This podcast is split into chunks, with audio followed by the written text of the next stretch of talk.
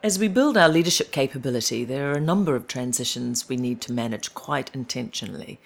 One of those is when we move from being a technical expert, whether an engineer, consultant, accountant, or lawyer, into a leadership role. Understanding what we need to take with us, what we need to leave behind, and what new expertise we need to learn is very important. And we're talking today to someone who is both a technical expert in that very issue and a living example, looking at how we move from being a technical expert to a leader. Hi, this is Penny de Valk. Welcome to Grit in the Oyster, a conversation about how we navigate our careers, our organizations, our lives as women leaders exploring its challenges, learning from others, sharing best practice, an opportunity to step out of the fray for a bit, to help you tune out some of the noise and tune in to being the best leader you can be. Well, it's my pleasure to have Dr. Belinda Board with me this morning at Black's Club in Soho. No one more qualified to talk about the topic of moving from technical expert to leader, which we know can be a challenging transition.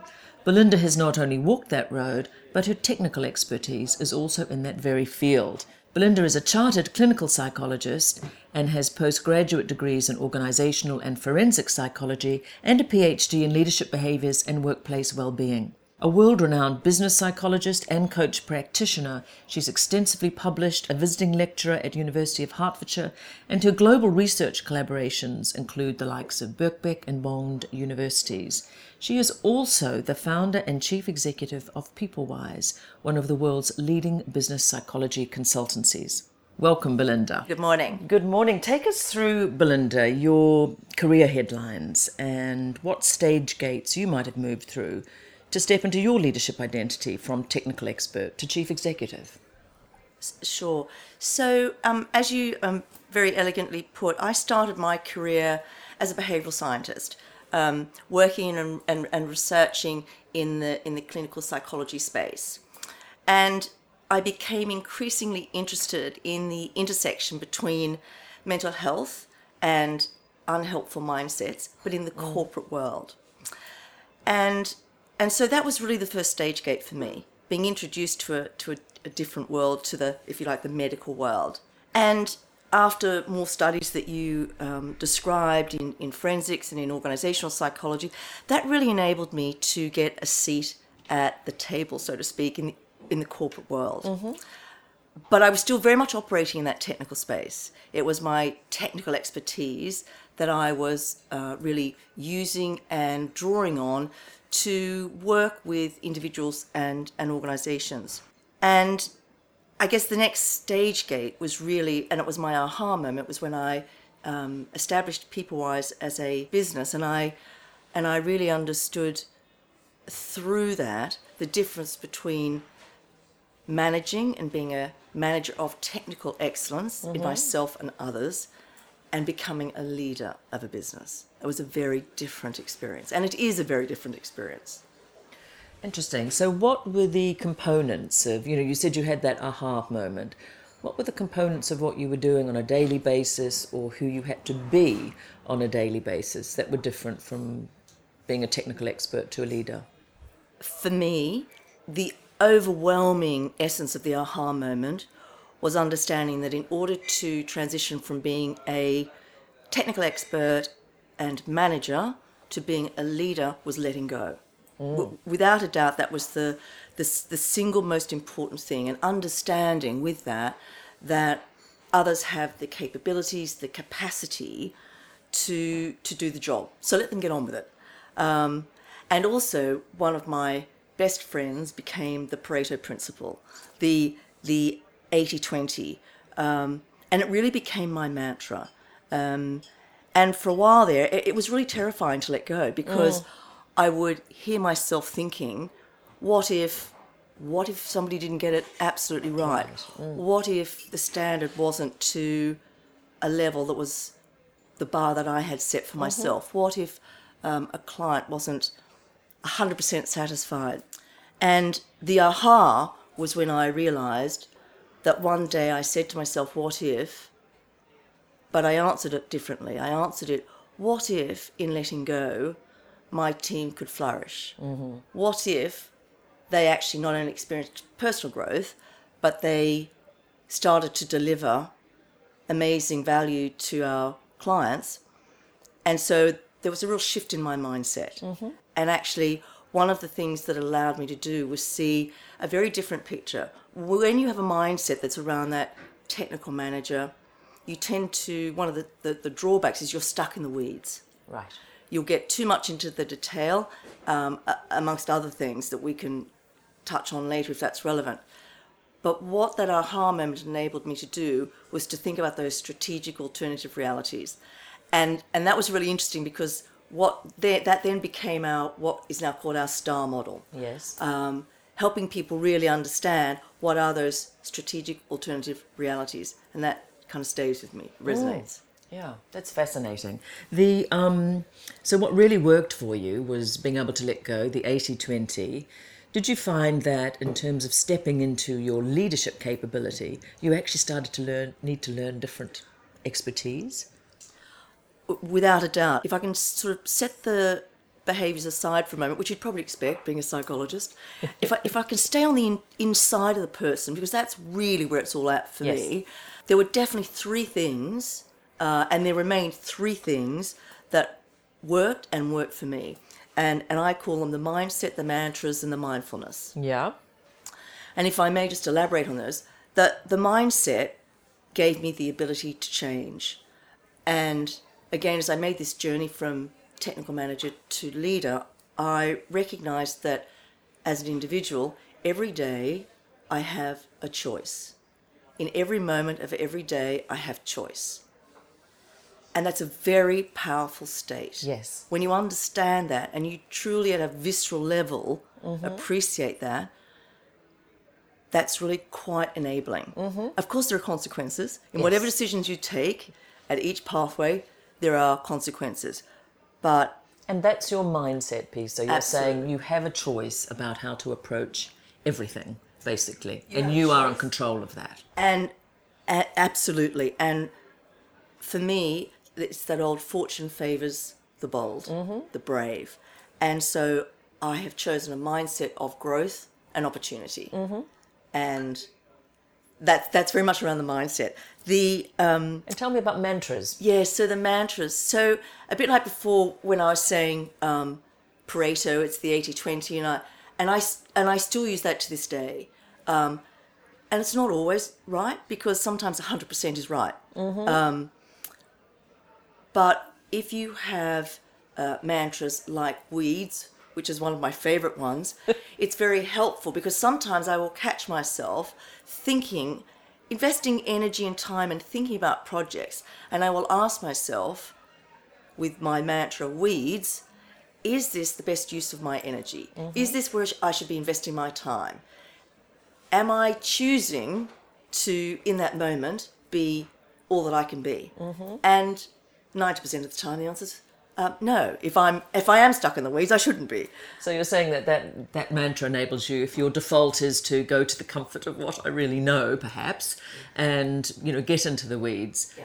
Weeds is your mantra to just say, okay, just double check here. Am I really doing what creates the most value for me and my team? Absolutely, and it serves as a trigger to redirect mm-hmm. my efforts and my energy. And then, of course, my third is is mindfulness. Now, mm. mindfulness has become very popular in yes. the last um, few years. Um, but I guess as a, so as a personal comment, I've been practicing mindfulness for um, about twenty years since again being in that yeah. clinical space, and if I could strip away everything that mindfulness gives me, because it gives me an enormous amount, it gives me two key qualities, which I think are critical for female leaders. All leaders, but female leaders, I'm, I'm yeah. really singling out. And that is calm and presence. Yes. And there's some really interesting research that's been um, done around female versus male communication mm-hmm. and the importance of presence. And we know presence, leadership presence is, is very important because it gives you credibility it enables you to appear authoritative. Yeah, and be able to influence. And, Absolutely. And what the latest research is showing is that, um, counter to um, other research, actually women, when they are present, are given equal airtime. They are actually having the same impact as men. However, they have to be seen to be present. They have to be holding themselves in that space, being fully attentive and in that moment. Yes. And so that's great news. Um, I think that research Yeah. li- opens up many opportunities. So, what does presence look like for you? It's a great question, Penny. For me, presence is about owning the space. Mm-hmm. is about being in tune with yourself and truly attending to your audience, which means using empathy, which we know is a skill that is incredibly important for leaders, increasingly so. Yes. And so using empathy to truly attend to your audience so that, and to such a degree, that your neural pathways begin to mirror your audience. Mm. That is when you know you are fully in flow with your audience. That you, I don't know if you've ever had the experience, Penny, where you catch yourself mimicking something that somebody else has done. Yeah. They scratch their nose, you scratch mm-hmm. your nose. Mm-hmm. That's where your neural pathways are mirroring back your audience, which mm-hmm. is a is a sign that you are truly in Engaged tune. yeah. And that's presence. Yeah. And that presence gives us credibility. It gives us a sense of authority. That's how we're seen. And it entices people to listen to you. Now, I think what's really interesting here, so that's been my, you know, that's something that I, that is a very personal journey for me to make sure that I'm always attending. Mm-hmm. And, the, and the great thing about attending is that it's universal. So, whilst across the globe, non-verbal or body language, non-verbal communication, at a nuanced level can mean different things cross culturally, at a human level, typically when we communicate and attend, that, that non-verbal level, mm-hmm. we are communicating cross culturally. Mm-hmm. So you don't have to be a cross cultural expert to get that attention and have that presence because it's your non-verbal communication, it's your body language that's doing that So, you remain able to make that impact. and that connection. Mm-hmm. I think the other really interesting thing is if you think about women and some of the research that we've been doing in this space for again over 10 years, one of the things of interest is when you ask women what are they best at, one of the things they typically say is building relationships. Relationships. Yes. So we know that, and we know that relationships, building relationships, which is typically done through the use of empathy, again, as I said, is an increasingly um, valued capability in the workplace. So that kind of raises the question for me when I look out in the workplace why aren't women leapfrogging and pursuing these higher levels of leadership when They have a natural advantage. then, then they have I'm not I'm not going to say necessarily natural but but they but they perceive themselves as having strong Empathy, yeah. Mm. absolutely and women we know do tend to talk more Mm-hmm. we know that they tend to be more open and express um, explore their feelings Mm-hmm. whereas men tend to talk more about events and objects Yes. so what's going on there why is it that women aren't having this stratospheric rise when we know they have buckets of empathy Yeah.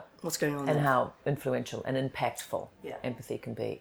and and that's where I think if we if we look into the world of women and leadership, I think we see that it's not just a simple. Wouldn't it be great if it was just empathy? I'm afraid the mix is far more complex Mm-hmm. Yeah. than that. Hugely complex. But think as you said, empathy, assuming we don't just replace one stereotype for another, Yeah. but empathy, if it's a natural skill set, can be deployed very powerfully to make an impact. Mm. What else do you see going on there? We know it's not the single ingredient. We know it's hugely helpful, but I think something that is all that, that is equally important and almost counter again something that we've been looking at is you you um, you are asking about you can have to insert your question, but you're asking about people leveraging relationships Yes. in the world of work. It's a that to me is a really interesting thing Yeah.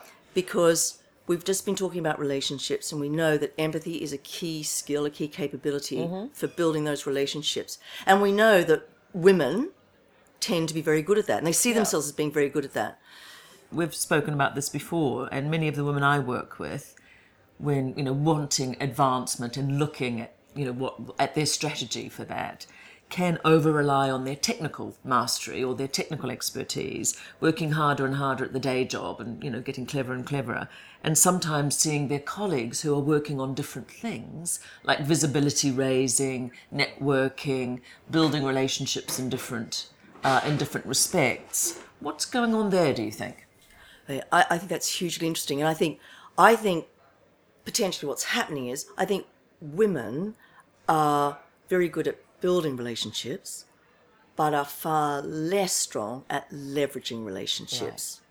And so they use their skills to build those relationships out, and they see that as a positive thing, and that allows them to collaborate, co create, to nurture. Mm-hmm. But leveraging relationships for some reason, and again, I see this in a lot of the women that we work with, they see leveraging relationships in some way as a negative. Yes it's almost as if when they're saying, can you help me? Or I want to achieve this, as though they're using inverted mm, commas. It feels transactional. It feels transactional. Yeah. It feels as though now I'm not tacky. Being, it's tacky. Yeah. It's it's uh, you know I'm seen as using you mm-hmm. as opposed to giving. Yeah.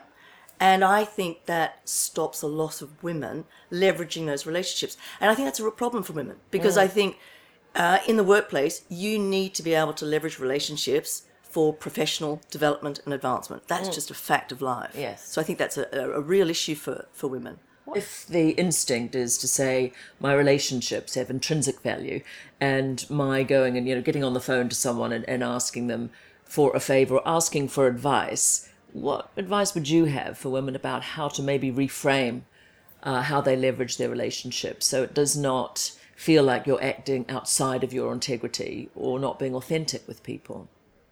I think you've kind of said the word in your question. I think the key, Penny, is reframe. Mm. So we're really introducing a, a, a, psychological construct here. You know, we have mental schemas, we have frames in our mind, and those frames we then populate with definitions. And it's a shorthand way that allows us to operate in, and engage in our relationships and interact with our environment. And it's a very important skill mm-hmm. that I believe women need to deliberately redefine with that frame what leveraging relationships in the workplace mean. Yes. And the way that you do that is first of all begin to understand well how do I, with some, with really some, some reflection, how do I see those relationships? Am I interested in building relationships, or am I actually interested in also leveraging those relationships? And if you hear that inner dialogue that we all have mm. that starts to really that you hear in yourself the sorts of things we were just discussing where you're saying to yourself well i don't want to be seen as using and i don't want to be seen as this and that then you know that you're that you really do need to do that reframing yes yeah really interesting. Um, in terms of uh, women in leadership as well, Belinda, um, you know, quite often we see that staying the technical expert can actually be quite a safe place to stay as well. And to step into leadership capability or leadership role, which might feel and look very different, um, takes a certain level of courage and confidence. What's your view of how you see women being able to step over that, leave behind some of the things, maybe the, the roles that they are already quite comfortable and confident in, to step into a leadership role if that's what they choose to do? Yeah. Um, I think the good news is I've seen many women make that leadership yep. transition. Uh, the, the key is to really understand what's what's stopping them, if indeed that's what they want to do, because there'll always be a degree of um, of people in that technical expertise space that want to stay technical Absolutely. experts, yep. and and that's and that's um, to be applauded. However, for those that seek to rise up an organisation, I think it's it's imperative that they understand what's stopping them. And again, from from my experience and from our both our, our practice and our research, um, we know that there are some really critical things going on around drive, resilience, and confidence. Yes. Um, and so what we did, um, if I can just um, share some of the research we did. So with a very large corporate um, American-based organization, we were given access to over 10,000 people um, globally. And what we were really interested in doing was understanding, first of all, what's going on for women versus men. Yes. are their experiences the same as they transition through through leadership? And we looked at the different levels within the organization. So we looked at the leading self we looked at the supervisor level we looked at leading teams leading um, leading leaders and then leading the business. So we were really interested in trying to get to the nub of what are the different experiences that these populations are having and then is there a difference in gender Right. and as one is trying to progress up the organization. And we were measuring the psychological capabilities of resilience, confidence, and drive. drive. And what we found was was uh, remarkable. Um, first of all, we found that drive is not a significant discriminator between men and women at any level.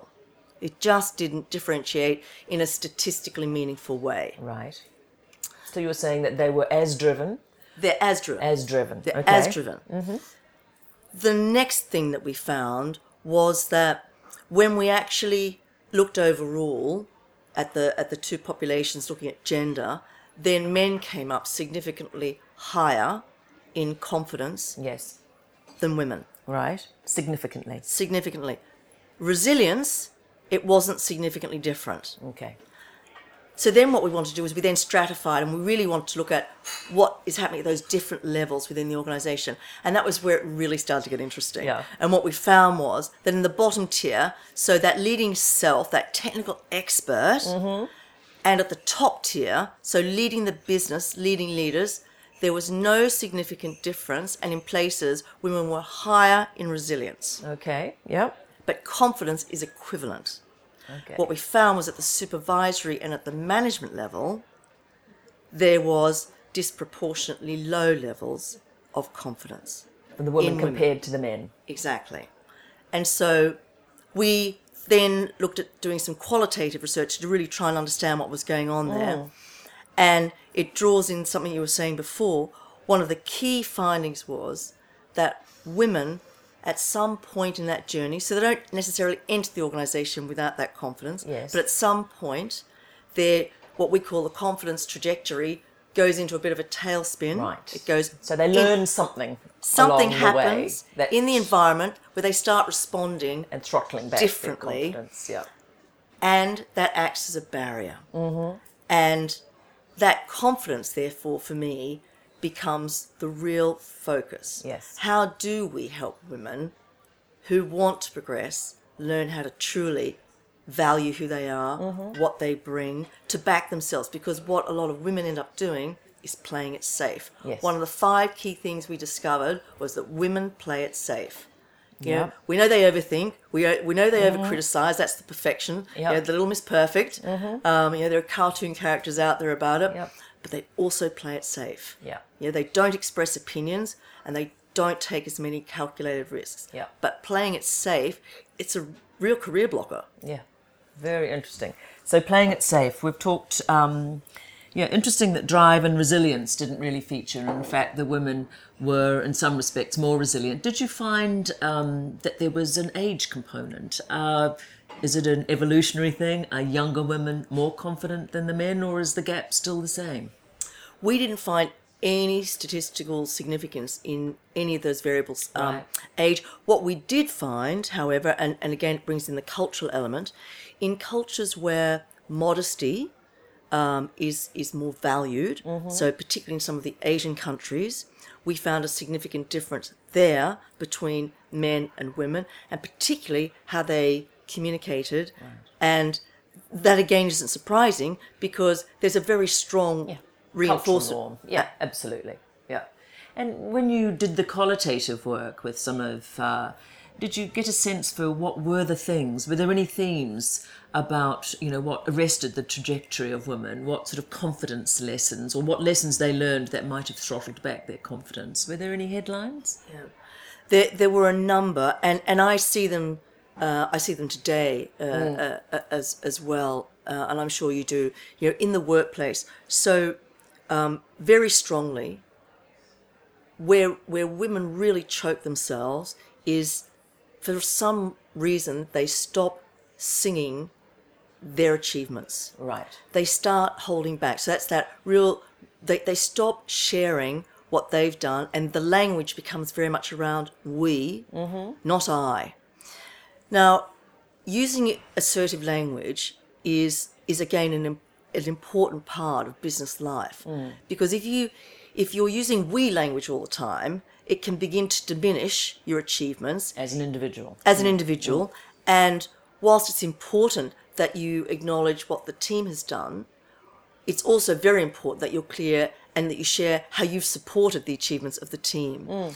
And so, and it's difficult because there's a there's a bit of a, um, a kind of a a, a, revolving door here because I think Sheryl Sandberg and, and Adam Grant they in, in their writings in the New York Times they found that if you you know women that tend to communicate using that more assertive language the i tend to be seen as more aggressive Yeah. but they equally reported that women who don't assert themselves in the workplace are also seen as being less influential Yes. and to be ignored so so that's a problem because both those Yeah. things mean so it takes some skill, doesn't it? Because there is that classic double bind. Yes. Uh, and you know we know a lot of women use more communal language because it's more acceptable in terms of the gender role that comes with them. But then in the organisation, there's a whole organisational role where you have to look more masculine in your demeanour and more individualistic. So it's you know it is a an interesting trajectory to navigate for women. But I love your sort of three M's again, what am I paying attention to? Am I really conscious of what that voice is on my shoulder, what it's telling me, and can I find a way to navigate through that? And I think, um, Penny, what what we're not good at as human beings is that very conscious um, attending to oneself. Yes. We, from a very early age, we learn uh, habitual behaviors, and we really, you know, a lot of our conversation has been about how we learn to respond to our environment. Yes. Uh, and then that collection of behaviors becomes habits. And those habits, which are things like diminishing my uh, my achievements, perfectionism, always striving for what is achievable for a tiny percent of the time, expecting that to be all of the time. All of those habits, which are ways of responding, are potential barriers to us achieving our full potential. And therefore, uh, one of the great things that I think women need to be conscious of in terms of developing their confidence is to think about what are the habits that hold them back. And if you think about those three M's, you know, am I being mindful? What is my, you know, what is my mantra? What is my mindset? Do I have a mindset uh, of a leader? What does that look like? Do I define that in a conscious, deliberate way, or am I just doing the same thing that got me to here? And as you know, Yes. as, as, as Marshall Goldsmith said, you know, ain't going to get you there. it ain't going to get you there. Absolutely. Yeah. Um, and we need to be very deliberate in understanding what are the things at these touch points that I need to let go of and that I now need to start valuing. And they're different. Because as a leader, I can't just be the technical expert. I can't play it safe and just deliver that. That's not enough. It's a whole new That's not going to allow me to progress. build. Absolutely. That's fascinating. Um, Belinda, I was going to ask you if if technical expert is your career choice, and as you said, there's many people out there for whom you know, and organisations depend on them, want to build a, a powerful career as a technical expert. How might women approach advancement if that's important to them, knowing that actually their technical expertise is what they want to sit with? So I think again, being a technical expert, um, there's still a hierarchy. When you think about it, um, pick any pick any profession where there is technical excellence. Um, there is still a hierarchy where you end up being a leader of those technical experts. So yes, you still do need um, the technical knowledge, and you need to stay abreast of that. Yes. and that's important. But if Penny, what you're saying is that you want to stay at the same level within an organisation, then that's one thing. But if you want to stay in your technical expertise, But but, progress, but progress, then much of what we've talked about is relevant because mm.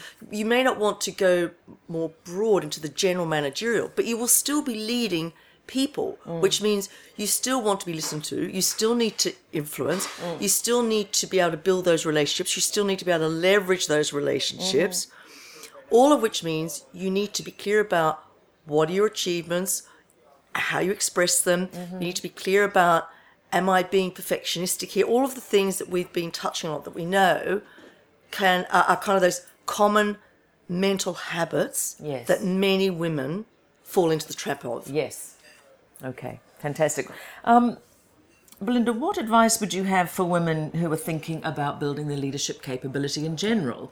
You have given us, you know, your three M's. Are there things that we haven't touched on yet that you would encourage women to consider when looking at building their leadership muscle?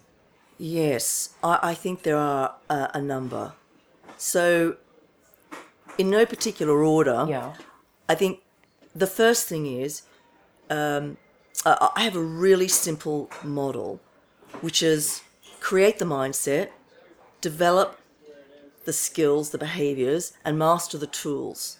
And if you think about all the things that we've been talking about, they plug into one of those three. Yes.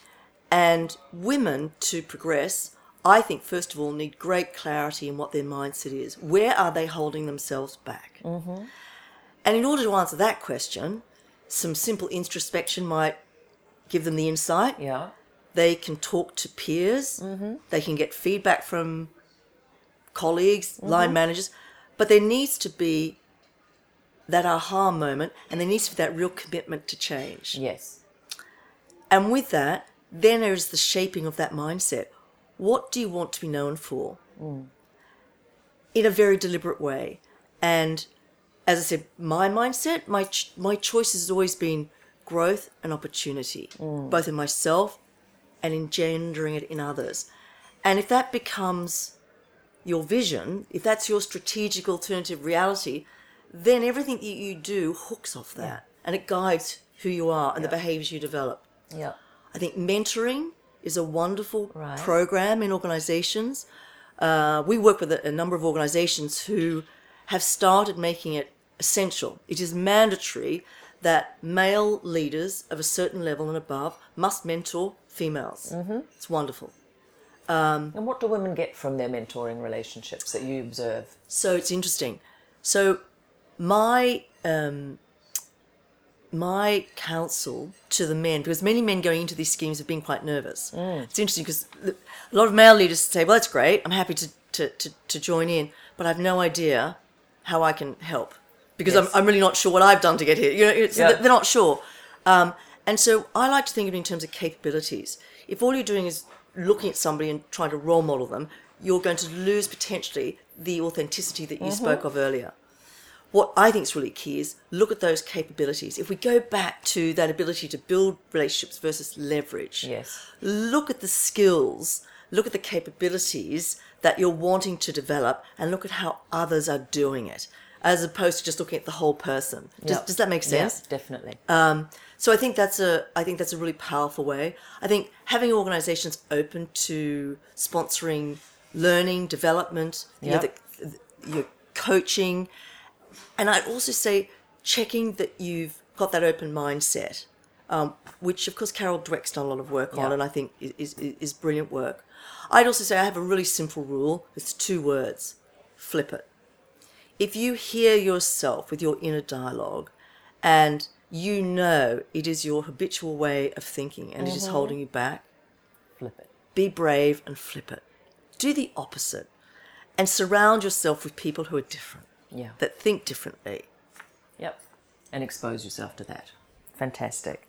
Um, so, Belinda, anything else that you would like to uh, to let women leaders or anyone who's listening to this um, know about how they might be able to either fuel their confidence, um, harness their ambition, uh, and you've talked a lot about uh, you know mindset, how to sh- change that, and of course even flipping it takes confidence because suddenly you're out of your natural autopilot mode. Any final bit of advice or information you'd like to give people listening? Yeah, thank you, Penny. Um, I, you know, uh, I think it was um, Sam Walsh, the ex CEO of Rio Tinto, who said, "Look, all women need to do is just be more confident." So it wouldn't be Yeah. great if it was that. If it was If that we had that magic wand, yeah. Absolutely. I do think at the very heart of all of this is the mindset and the beliefs that sit within that, and how we recognize what our bad habits are Yes. and and create good habits. You know, having a bad habit doesn't mean that there's some deep psychological issue Yes. um, that a person has. It doesn't mean some deep inadequacy. Mm. It means that from early socialization, Mm-hmm. typically from when we're children, Yeah. through into adult life, we've learned a particular way of responding. And as a community, we're becoming more aware of that. Yes. We have a long way to go with stereotypes, with gender types. We have a long way to go, but we're making progress. So I would applaud all women who seek to rise through organizational ranks to think about what are the habits, the mental habits they have that are helping them, mm-hmm. but what are the ones that, That are are holding them serving them well. absolutely. Yeah. And I would go back to where we started. Um, and I said that every day, in every moment, we have choice. We have choice to flip it or not. And and I want to quote Carl Jung, that mm-hmm. well-known psychologist who said, "I am not what has happened to me. I am what I choose to become." Mm-hmm. And I think that's not a bad mantra to live by. Wonderful. Belinda, thank you so much for taking the time today. It's been an absolute pleasure. Dr. Belinda Board. Thank you. It's been a pleasure. Thanks for listening to Grit in the Oyster. Join me for our next conversation coming soon, available on SoundCloud and iTunes. And stay in touch, penny at pennydevalk.com.